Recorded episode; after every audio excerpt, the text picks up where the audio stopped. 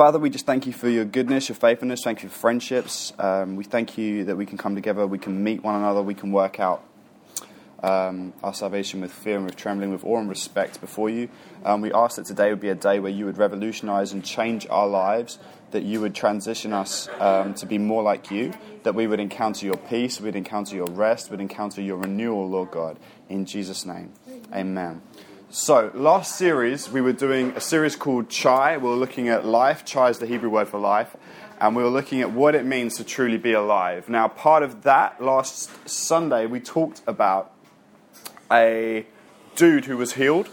And when Jesus um, healed him, um, there was this opportunity to kind of encounter newness of life, to encounter rest and, and renewal. Um, so we kind of looked into that. Now, with his particular story, what happened was that when Jesus healed this guy, everyone kicked off. They were like, "You've broken the law, Jesus! Like this this thing called Sabbath. You've done this on the Sabbath. The Sabbath is to cease and to rest, and you have healed him at this time." They had a problem with it. Now, Jesus' angle on this particular law was very, very different. He'd invited this gentleman for the first time in his life to enter into the joy of Sabbath. That this guy's sickness would cease and he would enter into the rest that Jesus has given him.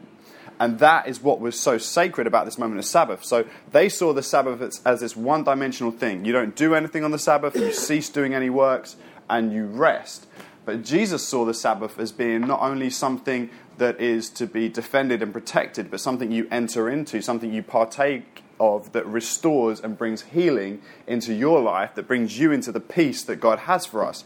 So, the Sabbath first appears really in Genesis 2, but it's not called Sabbath. What we see is we see the creation story. We see on the seventh day, God completes all his work, and it says that he set a day to be holy, set apart, he rested on that day. Now, it doesn't explain or elaborate anymore. We just see at that beginning stage that's how God chooses to spend his time, that's how he chooses to, to act in that particular instance and moment. But it's in Exodus chapter 16 that we first start to encounter Sabbath. Now, for the wider context, um, for those who may not be familiar with the Exodus story, is they've been in slavery in Egypt. Moses has been called by God. He's served and followed God's plan it's led to the people being miraculously freed from slavery, and now they've received this new identity of who they're supposed to be. And they start receiving the law of God and who they're supposed to be, what they're supposed to do. Now, this particular moment in Exodus 16 is literally straight after they've left, crossed the Red Sea, got to the other side, they finish singing a song, and as soon as they finish singing this song in this particular story and this passage, the next bit that's recorded in their activities is that they didn't have water. That they didn't have water. And Moses is, is told by God, he takes this log, chucks it in, and the whole um, area, it, the water becomes um, drinkable. And so straight away they get this provision. Now, so they've had provision for their thirst. So their thirst is being quenched here. That's one problem down. Now, chapter 16 is about something very, very different. And this is where Sabbath comes into play. They set out from Elim, and all the congregation of the people of Israel came to the wilderness of Sin, which is between Elim and Sinai, on the fifteenth day of the second month after they departed from the land of Egypt. And the whole congregation of the people of Israel grumbled against Moses and Aaron in the wilderness. And the people of Israel said to them, Would that we have died at the hand of the Lord in Egypt, when we sat by the meat pots and the bread to the full for you have brought us into this wilderness to kill this whole assembly with hunger. Then the Lord said to Moses, Behold, I am about to rain bread from heaven for you, and the people should go out and gather a day's portion every day that I may test them, whether they will walk in my, in my instruction, my law, or not. On the sixth day, when they prepare what they bring in, it will be twice as much as they gather daily.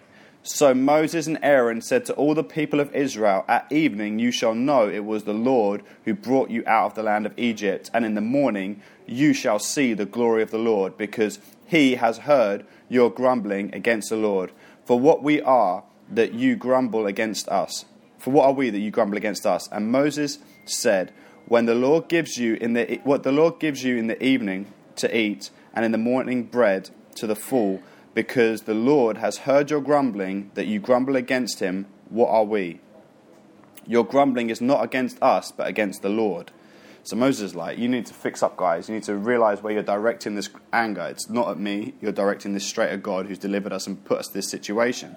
So notice this is straight after a song, okay? They were just singing. They wrote a song about being delivered from Egypt. They celebrated.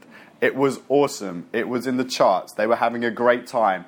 Now, straight away, next chapter, they are moaning, they are falling apart, they are angry, and they are losing their trust, not only in God, but in their leadership. So, then Moses said to Aaron, Say to the whole congregation of the people of Israel, Come near before the Lord, for he has heard your grumbling. And as soon as Aaron spoke, the whole congregation of the people of Israel they looked towards the wilderness, and behold, the glory of the Lord appeared in the cloud.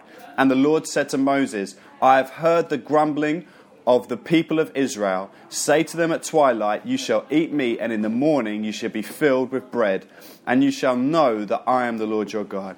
In the evening, quail will come up and cover the camp, and in the morning, dew lay around the camp. And when the dew had gone up, there was on the face of the wilderness flake like thing, fine as the frost on the ground. When the people of Israel saw it, they said to one another, What is it?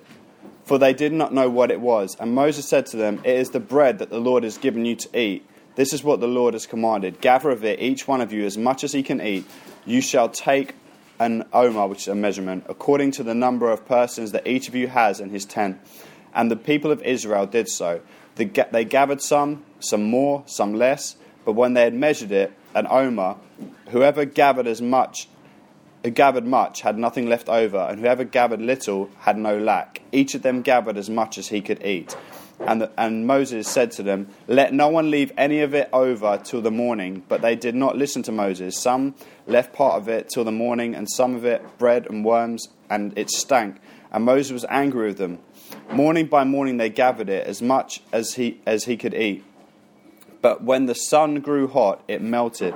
On the sixth day, they gathered twice as much bread, two omers each. And when all the leaders of the congregation came and told Moses, he said to them, This is what the Lord commanded. Tomorrow is the day of solemn rest, a holy Sabbath to the Lord.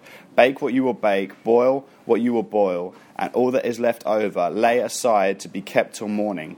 So they laid it aside till the morning, as Moses commanded them, and it did not stink different from before. And there were no worms in it.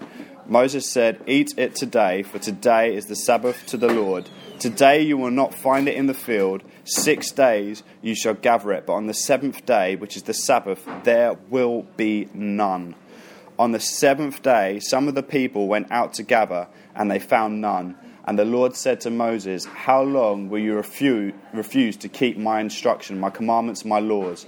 See, the Lord has given you the Sabbath. Therefore, on the sixth day, he gives you bread for two days. Remain each of you in his place. Let no one go out of this place on the seventh day. So the people rested on the seventh day.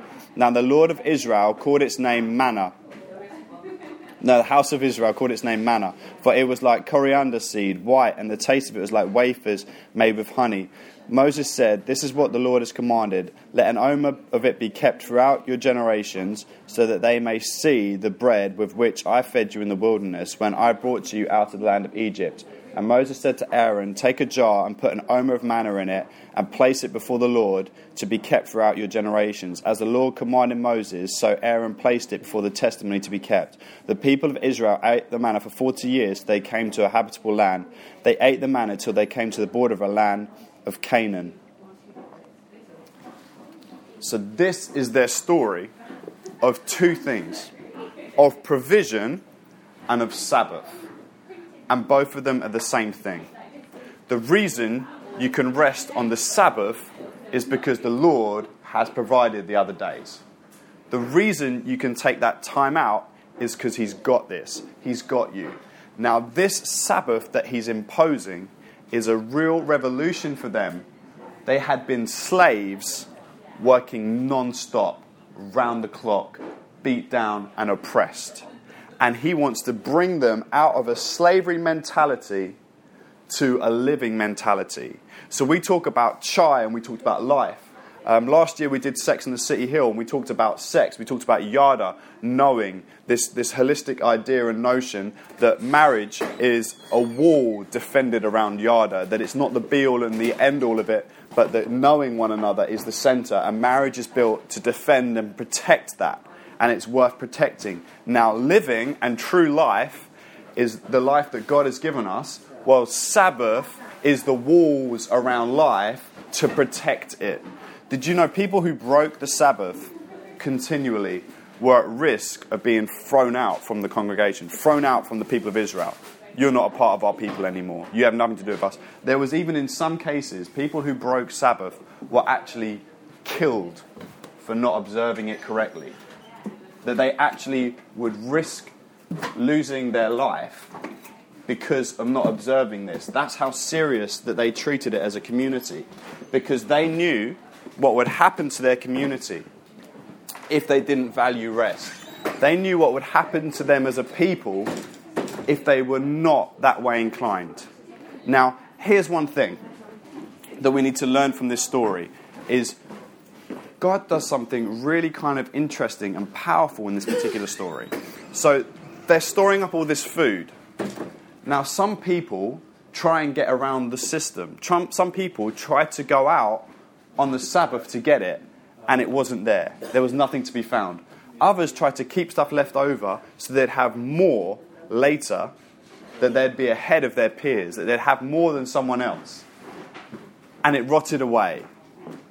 We can live our lives thinking if I don't do this, the complete opposite of what we were talking earlier with uh, the example that Jody was sharing of a friend of ours who literally worked um, seven days non-stop, no days off, no break, no nothing, to get ahead, to get this house, to get this. But in this story, what it's saying is if you work seven days a week, if you go all out and do all this, you will be no better off. Whether it's rotting maggots in the bread or rotting maggots in your soul. Whether it's rotting maggots here or nothing being there, you going out. You think that when you go out and you do that, you're finding something of worth because you think, if I work an extra day, I can have an extra thousand pounds uh, uh, uh, over the course of a month or over the course of two months. If I work an extra this, if I do this, if I do that, I'll, I'll get ahead, I'll have this. But what this story tells us is if you go ahead on the Sabbath, if you don't take this holy set apart time and you go out, do you know what you're going to find? You're going to find there's nothing there. Not because the money's not there, but what you're finding is of no worth. Because this is sacred. This matters. And if there's one of the Ten Commandments or instructions, whichever way you want to look at it, that is ignored more than any other, it's the Sabbath. It's the Sabbath. And people want to live their lives in a slavery mentality instead of a living mentality. That one of the sacred, most beautiful instructions and laws that is for our well being, for the well being of our relationships one to another, and all different aspects. If we want to live life with a healthy, God balanced diet, we have to observe Sabbath. We have to take it in. We have to explore what Sabbath is going to look like for me, what Sabbath is going to look like for you. We have to find that space, we have to find that time because it's sacred, it's holy, and it really matters. It really, really matters. If you look at a number of companies at the moment and the number of books that are coming out about um, wellness, and um, businesses and organizations are looking at really holistically and scientifically what's best for getting the productivity that they require out of their staff. And more and more businesses are actually getting really strict on uh, the time you spend on overtime, and they're getting really strict on the breaks that you take. They're getting really strict on these things because actually, those people who work straight through their lunch period whilst eating are less productive. Those people who don't take that time out and change their environment to look at something else are less productive, which is why Google's offices have the most amazing infrastructure around you that as you wander around.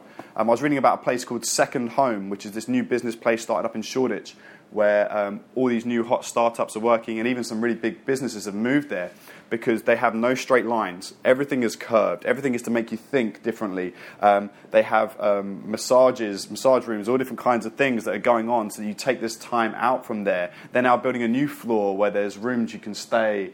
um, and, and sleep in and all different kinds of stuff. They've got these really top restaurants, top chefs all down there. Why? Because all of it is to inspire you that you are living life, that you're taking adequate rest. You're taking not only using this space as a place of work, but a place of living, a place of seeing and breathing and being.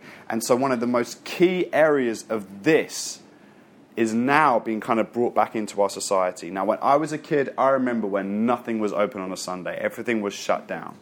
And now everyone is like, bang, bang, bang, work, work, work, work, work, work, work, work, work, work, work.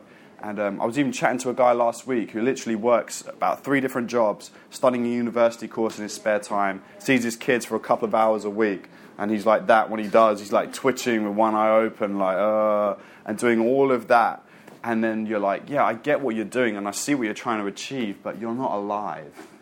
You're not alive. You're a slave in your situation. You're trapped in your circumstance also, I want to say to us, and we're going to touch in on this a little bit in the future on, a, on one of the other weeks, because we're going to do three weeks of looking at Sabbath. Um, today is really to lay down the foundation and underpin for what we're going to move on to looking at. We're going to look at the joy of Sabbath. We're going to have uh, a time when we're going to explore in one of the two weeks after this what Sabbath's going to look like for us, how we're going to structure and organize our Sabbath. We're going to look at different blocks and go, oh, I want that on my Sabbath. I want that there. This is how I'm going to do it so that we use it to not just be a time of rest, of afraid to do anything like, oh, flipping heck, what do I do? But actually, we enjoy the week that's gone and we look ahead with faith in anticipation to the week that's coming, resting in the joy of our God. But also, we're going to look at what are the things that I'm doing all the time that are keeping me constantly acted and connected to that which I need to step back and rest from. And so, we're going to be asking the questions over these three weeks what is it I'm connected to constantly that I need to not be connected to? What is it I need to enter into that I can maximize my joy, maximize my life, that I can know what chai is? We've looked, talked about the last series, what being truly alive means and looks like. Well, without Sabbath, you can't truly be alive because you're filling the time of rest, which we all need. If God did it, we need it. And um, Jesus has something powerful and wonderful for us and that Sabbath isn't there as something, as a killjoy. It is one of the ultimate bringers of joy.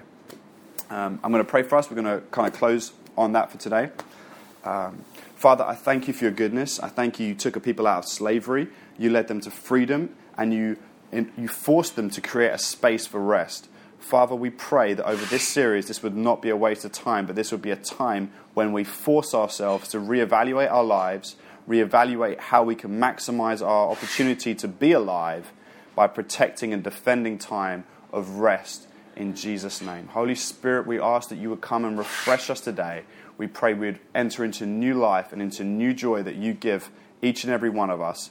We pray, Father, we would not be deceived into thinking if I just work harder, if I set up this project outside of this, if I take over this time which is going to be dedicated to the Lord and enjoying his rest, I'm going to get ahead we know from this story you don't get ahead. You end up with something worth nothing because rest and Sabbath and joy is worth so much more. Father, may we know the life that you give us. You've said you've come to give us life, life more abundantly. Help us to protect it with Sabbath. Father, you said, Come unto me, all who are weary, heavy laden, I will give you rest. Father, we pray that as we change our lives to fit Sabbath in, we would receive the rest that Jesus gives us in Jesus' name, Father. We just look to you.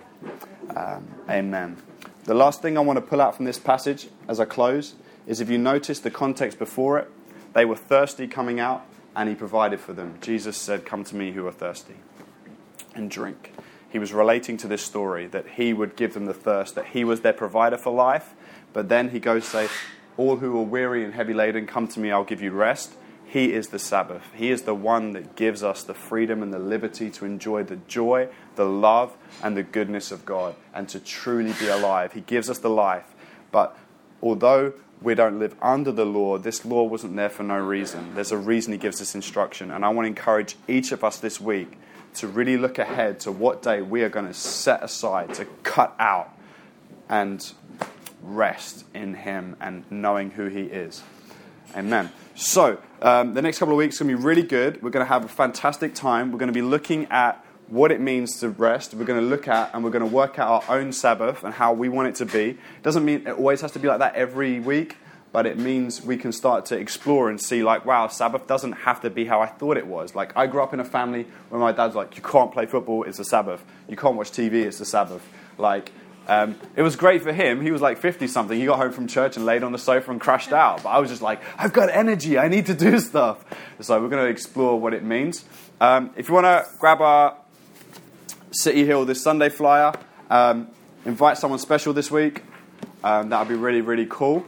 Uh, maybe you've got a friend who just looks like they are that person that is like, I must get ahead in life. I'm going to do everything invite them, say next week you, you can enter into some rest. It's going to be wicked. It's going to be awesome. We're going to do some fun, slightly different stuff. Um, it's going to be a lot more practical. Um, and yeah, that's it. Cool.